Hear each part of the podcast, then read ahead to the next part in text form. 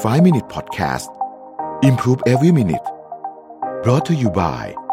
ศรีจันทร์ Skin Essential Compact Powder แป้งแนบเนื้อบางเบา เป็นธรรมชาติ เนียนกริบแนบสนิทผิว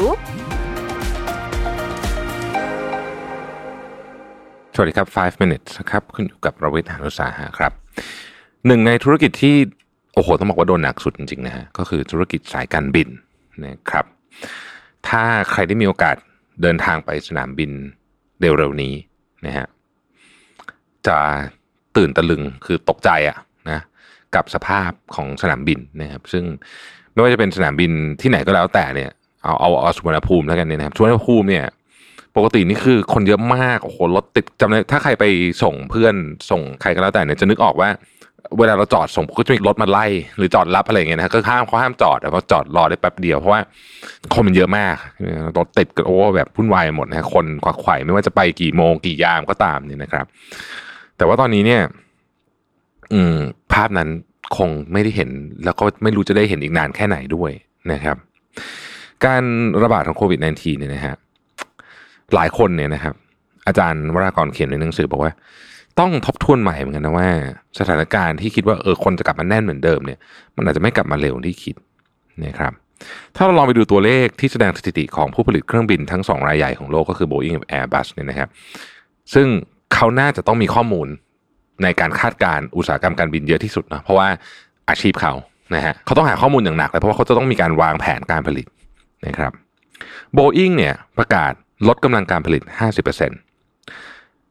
เท่านั้นไม่พอนะฮะยกเลิกแผนการพัฒนาเครื่องบินใหม่ 2 แบบในอีก 10 ปีข้างหน้า นี่คือการมองภาพยาวว่า โอสงสัยจะนานนะโบอิงมองแบบนั้นนะครับ Airbus เองเนี่ยซึ่งเดิมทีนี้ออเดอร์มีอยู่มากนะฮะแบบเต็มกำลังการผลิตไปถึงปี 2030อะนะก็ยังตัดสินใจลดกำลังการผลิตลงถึง 30%นะครับ ก่อนหน้าโควิด -19 เนี่ยมีการพยากรณ์กันว่า demand ของการเดินทางทางอากาศทั้งหมดจะเติบโตปีละ 4.3%ตลอด 20 ปีข้างหน้านะครับ จนจะต้องมีเครื่องบินผลิตออกมาใหม่ถึง 40,000 ลำเลยทีเดียวนะครับ ซึ่งเยอะมากๆนะเพราะเครื่องบินลำหนึ่งเนี่ยมูลค่าเป็นหลักพันล้านนะฮะแต่บัดนี้เนี่ยคงไม่ใช่แล้วล่ะ เพราะว่าเจอฤทธิ์ของโควิด เข้าไปเนี่ยนะครับ ตอนนี้เนี่ยก็ไม่รู้ว่าจะกลับมาเห็นตัวเลขนั้นเมื่อไหร่นะครับวอร์เรนบัฟเฟตเองเนี่ย อย่างที่เราทราบกันนะฮะในช่วงต้นๆโควิดละก็ขายหุ้นสายการบินเอ่ออเมริกันทิ้งหมดเลยนะฮะขาดทุนอุ้ยหลายพันล้านนะฮะก็ยังต้องขายเพราะรู้สึกว่าโอ้โหคงไม่ฟื้นเร็วๆนี้แน่ๆนะครับเครื่องบินจำนวนมากถูกทอดทิ้งอย่างน่าสงสารนะฮะโบอิ้ง747ซึ่งเดิมทีก็จะถูกรีทายแล้วเนี่ยก็ต้องบอกว่าแทบจะถูกรีทายหมดเลยนะครับ ส่วน A380 นะฮะ เพิ่งมาไม่นานเองนะ อายุการบินยังไม่เยอะนะครับ บางส่วนก็เริ่มถูกรีทายกันไปแล้วนะครับ มีคนตั้งข้อคำถามว่า เอ๊ะทำไมถึงมองธุรกิจการบินในแง่ร้ายขนาดนี้คือมัน เอ๊ะมันก็น่าจะฟื้นได้หรือเปล่า เพราะว่าคนกลับมาก็น่าจะต้องเดินทางนวนทางไหมเพราะโควิดหายวัคซีนมานะครับเขาวิเคราะห์กันแบบนี้ครับสาเหตุข้อที่หนึ่งเขาเชื่อว่าโควิด -19 ที่ระบาดไปทั่วโลกเนี่ยยังไม่จบนะฮะกล่าวคือบางประเทศยังอยู่ในระลอกแรกเลยด้วยซ้ำนี่นะครับ นะฮะเราก็ไม่รู้ว่าจะเป็นยังไงบ้างนะฮะแม้ว่าจะมีวัคซีนแล้วก็ตามเนี่ยแต่กว่าคนจะปลอดภัยทั้งหมดเลยเนี่ยนะครับแล้วทุกอย่างมันจะกลับเป็นเหมือนเดิมเนี่ยก็หลายคนก็คาดการณ์ว่านู่นน่ะ2023นะฮะอีกอันหนึ่งที่ไม่รู้เหมือนกันว่าจะมีเอฟเฟกหรือเปล่าก็คือ ความกลัวโควิด -19 นะครับซึ่งจะอยู่ในใจผู้คนจนหลายคนเนี่ยอาจจะหลีกเลี่ยงการเดินทางระยะไกล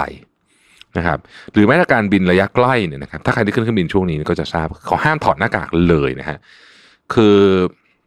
เอาเป็นว่าคุณจะกินน้ำเพื่อจะกินยาเนี่ยต้องบอกพนักงานต้อนรับบนเครื่องบิน ก็จะต้องมีวิธีการ escort คุณไป เพื่อคุณกินยาได้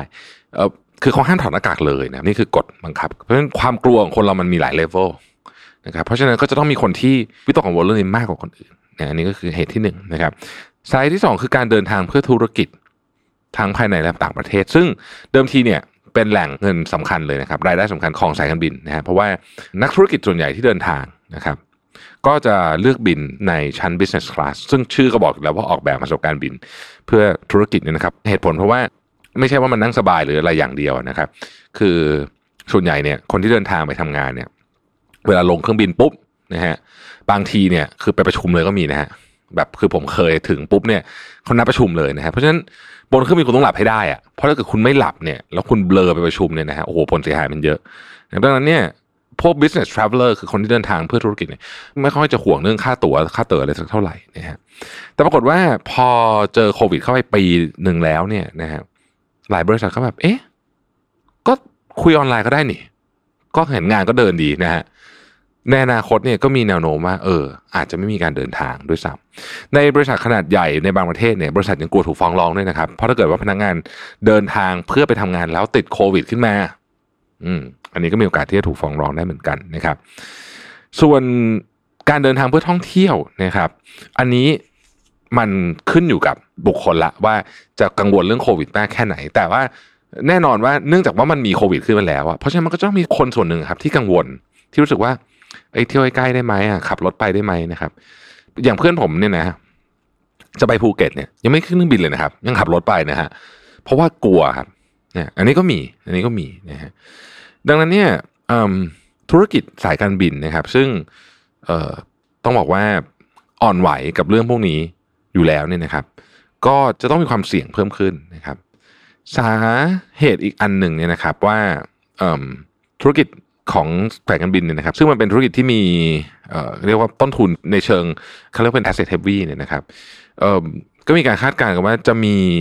แค่ 30 สายการบินนะฮะจาก 700 สายการบินที่จะอยู่รอดได้ โดยไม่ต้องรับความช่วยเหลือจากภาครัฐ อันนี้คือการคาดการณ์จาก IATA นะครับ ซึ่งเราก็เห็นแล้วว่าหลายสายการบินตอนนี้เนี่ยก็ล้มละลายไปแล้วนะครับแล้วก็หลายสายการบินที่อยู่ได้ตอนนี้ก็คือรัฐบาล subsidize เต็มที่นะครับ อีกประเด็นหนึ่งคือผลพวงสำคัญจากการระบาดของโควิด -19 คือต้นทุนการบินต่อคนจะสูงขึ้น ประเด็นนี้ยังไม่ได้ถูกพูดถึงเยอะสักเท่าไหร่นะครับ แต่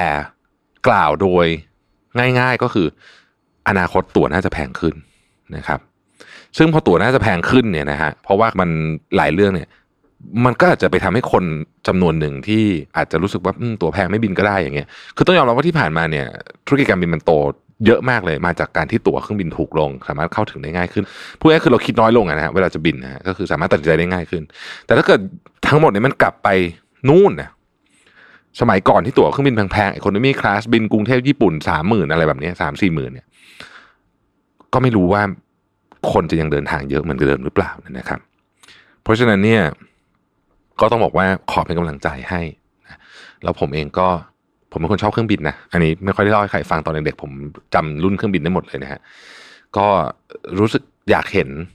สนามบินกลับมาแน่นๆนะครับอยากเห็นเครื่องบินเทคออฟอยากเห็นชวนภูมิมีเครื่องบินต่อคิว ที่รันเวย์เตรียมจะขึ้นบินเป็นสิบยี่สิบลำแบบสมัยก่อนอีกครั้งหนึ่งแม้ว่าตอนนั้นจะรออยู่ในคิว แล้วจะรู้สึกว่านานจังเลยไม่ได้บินสักทีนะฮะแต่ตอนนี้อยากเห็นนะครับ อยากได้มีโอกาสได้เห็นภาพนั้นอีกทีนึง เป็นกำลังใจให้ทุกสายการบินที่กำลังต่อสู้อยู่กับวิกฤตครั้งนี้ และทุกคนที่ทำงานอยู่กับวงการการบินด้วยนะครับ แล้วพบกันในพรุ่งนี้ สวัสดีครับ 5 Minute Podcast Presented by สีจันสกินเอเซนเชลซีรีส์